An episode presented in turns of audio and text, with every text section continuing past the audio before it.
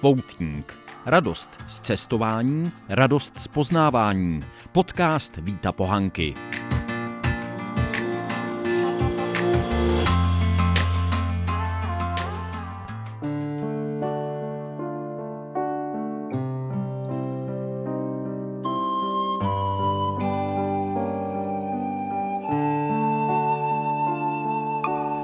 Šťovíky u cest, jaký věk a vůně, vůně kamilek. Na nebi slunce tlapá lva a dálka plavá od rana. Mé jméno je Jiří Pavlica, hudebník, skladatel a možná multiinstrumentalista. Narodil jsem se v tomto kraji, my teď tady stojíme v podstatě na soutoku Moravy a Baťova kanálu a já odsud vidím na svůj rodný dům, byť já už jsem byl poslední ze sourozenců, který se narodil v Uherském hradišti v Porodnici.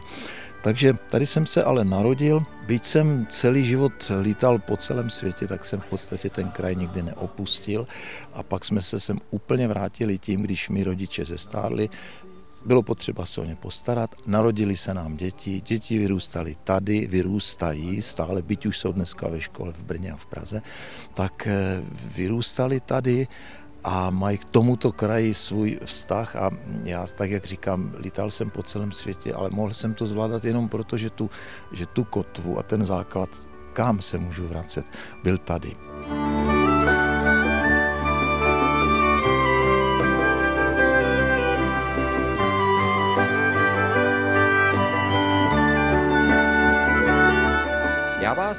Možná poprosím, jestli byste mohl trošku zavzpomínat, jak to tady vypadalo, když jste tady běhal jako malý kluk. Vypadalo to víceméně stejně? Víte, co je úžasné? My jsme se teď tady sešli. Tak tady v tomto ústí Baťova kanálu, které, ten Baťův kanál v zimě zamrzal nejdřív, Morava ještě ne. A tak, jak postupně zamrzal ten led, tak, tak my kluci jsme tam chodili bruslit a samozřejmě eh, čím ten let byl jakoby novější, tak byl lepší. A my jsme se pořád posouvali k té Moravě. A já jsem tady na tomto místě, tak jak vidíte tu lodičku, tak tam já jsem utopil svůj první puk, který jsem dostal od Ježíška, respektive od mého bratra 24. prosince a já jsem ho hned asi dva dny na to utopil a pamatuju si to dodnes jako největší ztrátu v životě.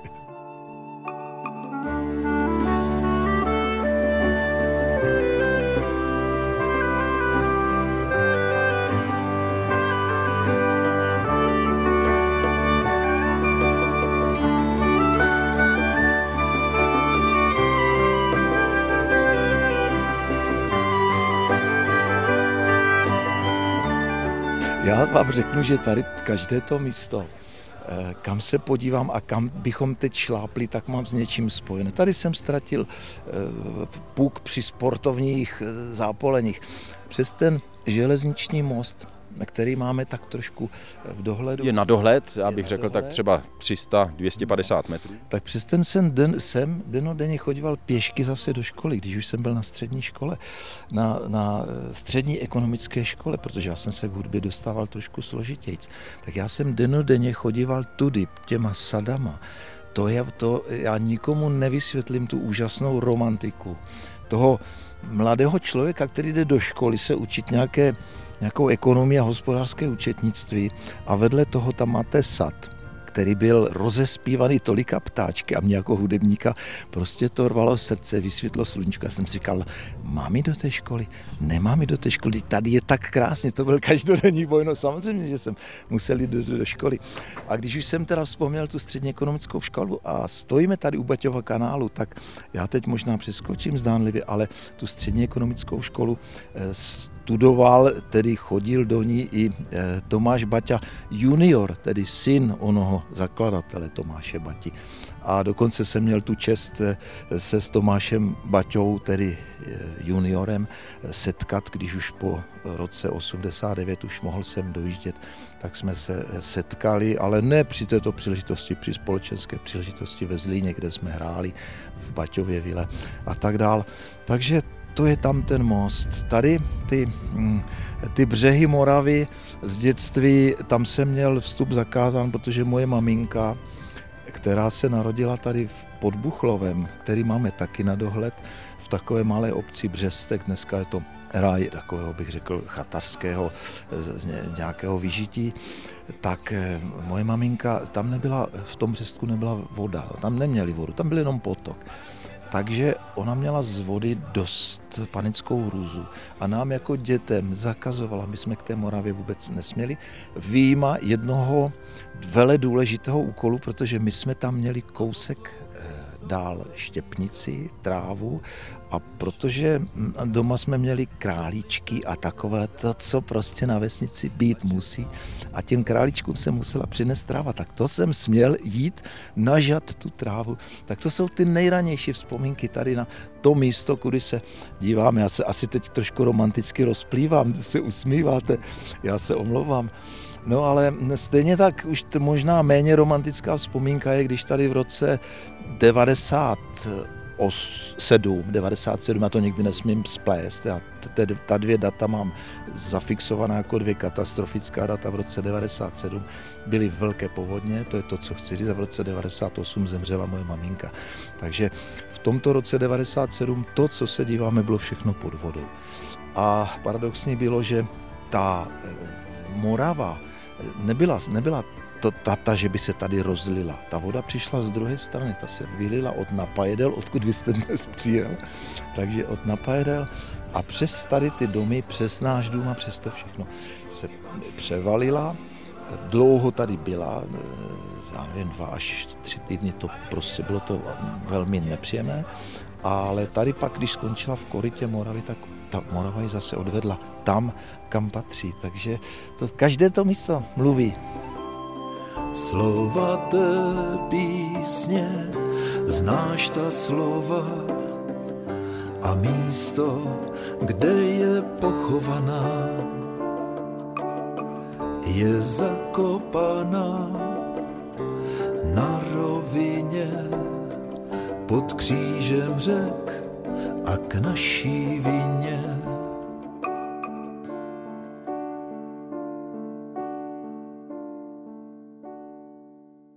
Kde teď jsme?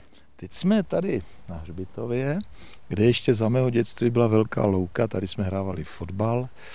A e, podstatné je to, že tam, kde my jsme hrávali fotbal a stály stodoly, které de facto spadly až při povodni v roce 1997. A ty, ty pády těch stodol, když to bylo podmáčené, to byly ty, ty hliněné stodoly, tak naraz uprostřed noci se ozval výbuch obrovský a to znamenalo, že spadl další dům nebo další stodola nebo něco. Tak mm, to bylo, to bylo tady v těchto místech někde. No a ejhle, eh, teď nechci říkat díky povodním, ale uvolnilo se místo a archeologové tady, to, co vidíme, tak tady vykopali základy a vytáhli je vlastně, protože to bylo daleko níž, jo, pod povrchem. Vytáhli obrys toho základu nahoru a to, co vidíme, jsou podle nich tedy základy Svatoplukova knížecího paláce. Toto je Velkomoravská studna. Takže když děti, když Anička anebo Marek, když byli malí a moje žena Martina, protože to máme tady kousek, tak, tak když šla na procházku, no tak tady si tady přibírali ty kamínky v té velkomoravské studny, která je tady. Tady se to můžeme dočíst, dočíst na tom eh, informačním bronzovém, teda jaké té, té plastice a připevně na, na těch eh, vlastně dobových kůlech eh, tak nějak měla vypadat ta velkomoravská ohrada nebo to opevnění. No a když si protáhneme tady ten ten eh, svatoplukův palác, on končí tam někam už někde na tom hřbitově pod těmi hroby, do čeho už se asi ne, nemohlo zasahovat, tak se podíváme, že tady vpravo ten kostelík, který, eh, já nevím, 30 metrů, nebo kolik, pardon, 40, nebo kolik je to, tak eh, ten stojí na základech Velkomoravské rotundy. Tam se můžeme dokonce podívat a e, já jako dítě si pamatuju, v těch 60. letech tady ten kostel byl uzavřený, protože tady probíhaly archeologické výzkumy, vykopávky a e, hledali tenkrát e, ostatky svatého Metoděje, protože tí, ty nikdy nebyly nalezeny. ty nebyly nalezeny. Byť je teda zvláštní, že třeba ještě za Karla IV., který byl ctitelem a vybudoval ten relikviář, tak to, že získal ostatky nějaké, nějaké svatého Cyrila z Říma, to je doložitelné. Ale píše se taky, že tam byly ostatky svatého Metoděje. To znamená, že v té době Karla IV. se ještě asi muselo vědět. Ale od toho jsou odborníci. Mě jenom tohle vždycky vrtalo hlavou a když jsem se bavil eh, s některými, tak, tak říkali, no ono se předpokládá, že v době 30 leté války se snažili ostatky svatou metodě ukryt a uchovat a pak vlivem válečných a jiných událostí už vlastně eh, se ti, kteří věděli, kam byl ukryt, už se to nedozvěděli. Ti po nich. Jo? Takže eh, to je jedna z takových asi hypotéz. Proč je to, Aha. pardon, proč je to pro vás důležité, tady tohle? Protože samozřejmě jste umělec, jste člověk tvořivý, ale jsou lidé, pro které tady tohle možná není až tak důležité, že vlastně bydlí nebo procházejí místy, kde opravdu ta minulost byla významná, nebo kde bylo nějaké významné místo třeba za Velké Moravy. Hmm, těžká otázka. Já nevím, já to cítím uvnitř. Já cítím uvnitř, že bytostně já potřebuji k, životě, k životu být napojen na něco, co mi dává obrovskou kontinuitu, obrov, obrovský eh, oblouk od někde 9. století až po dnes. A já si to možná v sobě i trošku pěstuju proto vlastně tolik jsem zhudebňoval a zhudebňuju ty staroslovenské texty, eh, cyrilometodějské, ale i jiné. Jo? Takže to, co se dochovalo v opisech jejich eh, žáků metodějových. Nejde toli dož do to Boga rovno na vose, jíli slnoce takož dnes já je toli na vose. Neide toli doždo o to Boga rovno na vosen, ili slnoce takožde nesjáje toli rovno na vosen?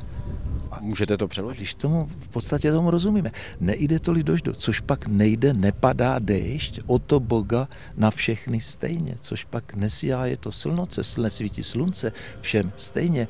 A tvěšta, filozof Konstantin, tak, tak odvětil, řekl filozof Konstantin a možná se nad tím někdo pragmaticky usměje, protože si řekne, jako nejsme si všichni rovni, ale ono ve finále, až budeme sčítat někde účty, předkládat účty a nevezmeme si spolu sebou eh, na onen svět ani miliardy, ani své nejnovější mobilní telefony, nikomu se nedou. Já myslím, že to bude úplně jedno. A tam jsme si absolutně rovní a na všechny svítí stejně slunce a na všechny stejně padá. Proto to má všecko pro mě význam, velký.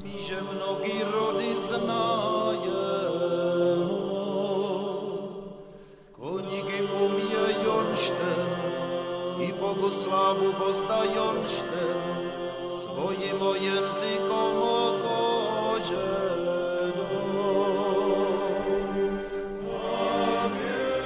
No a v tomto kostelíku, krom toho, že jsem tu třeba jak si vyprovodil rodiče, na poslední cestě vyprovodil jsem hudbou tady na housle či u Varhan spoustu přátel nebo různě eh, při pohřbu, anebo tu byly svatby.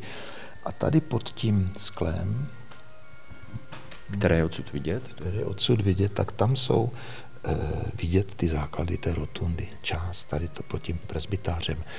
A tady ten ambon, i tady e, ten, ta oltářní deska i ten svatostánek jsou vyrobeny eh, se stromu, který byl objeven eh, při nálezech, má to být opravdu z té doby Velké Moravy, který byl v bažině, proto se tak zachoval a proto má takovou barvu. našemu našemu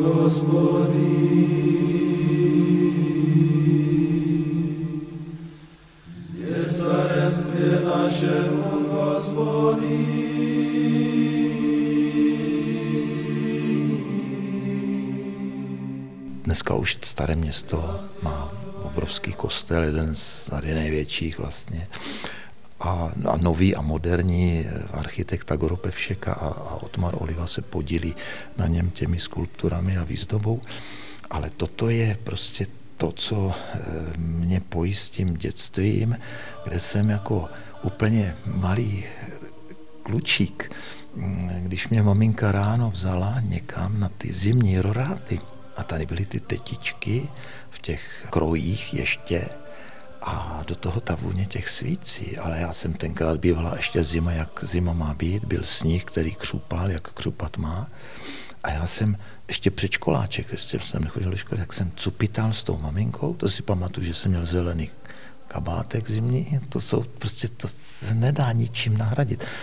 Tak jsem odcupital, tady jsem to jakoby nějak přežil, ale vnímal, prostě to, to dítě vnímá nějakým způsobem, možná i mimo smyslovým nějakým, já nevím. A stejně tak úžasná chvíle pro mě byla toto jedna vzpomínka a úžasná chvíle druhá vzpomínka s tímto, s těmi zimními roráty v čase adventu, eh, je vzpomínka, kdy jsem se pak vracel s tou maminkou, tím sněhem. Ty tetičky možná někde tak jako se choulily do těch vlňáků a možná klebetili něco. A já jsem přišel domů a mohl jsem si vlézt ještě do té teplé postýlky, z které jsem vylezl. A tam jsem pokračoval v, jaksi v bohulibém spánku. A dokonce eh, tyhle vzpomínky se možná potom promítly i do, do malé vánoční mše, do Misa Brevis, kterou jsem napsal, která dneska se hraje všude, nejenom o Vánocích. A je to v tom taková ta vzpomínka na to, na to, na to dětské idylické zázemí, na tu jistotu. To, mm, to se možná dá vyjádřit jenom hudbou. To bych teď zbytečně mluvil o něčem, co, co možná mi vidíte na očích.